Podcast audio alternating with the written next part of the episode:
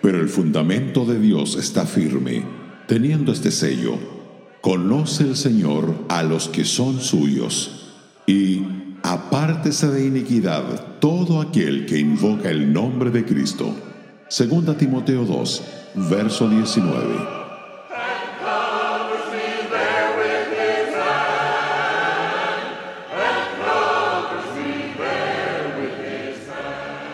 Aún en los días de los apóstoles había mucha confusión en el mundo religioso.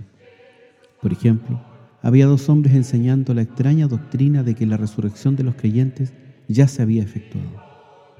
Para nosotros, esta idea es una locura, pero resultaba ser tan grave como para hundir la fe de algunos.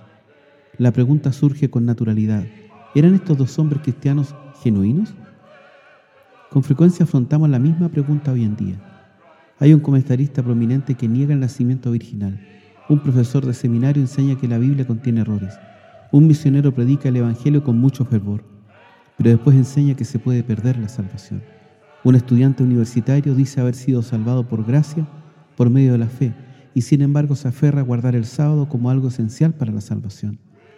Un hombre de negocios habla de una experiencia de conversión, sin embargo permanece en una iglesia que venera ídolos que enseña la salvación por medio de los sacramentos y defiende que su líder es infalible en materia de fe y moral.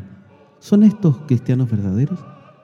Hablando con franqueza, hay casos donde nos es difícil saber con precisión si una persona es realmente un verdadero creyente o no. Entre lo verdadero y lo falso, lo blanco y lo negro, a veces nos parecen las medias tintas. No podemos estar seguros en esta área. Solamente Dios lo sabe. Lo que es seguro en un mundo de incertidumbre es el fundamento de Dios. Todo lo que Él construye es firme y sólido. Su fundamento lleva un sello y sobre este hay dos inscripciones. Una presenta el lado divino y la otra el humano. La primera es declarativa y la segunda imperativa.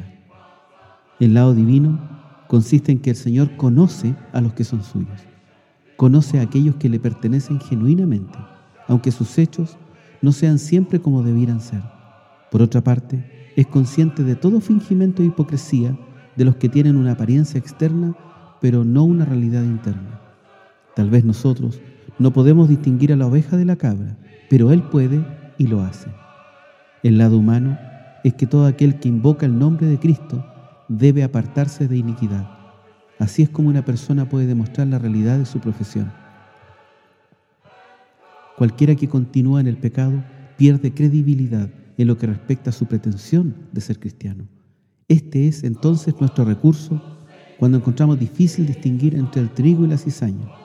El Señor conoce a los que son suyos.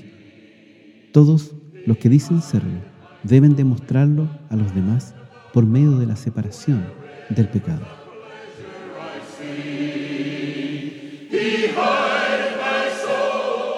Radio Gracia y Paz, acompañándote cada día.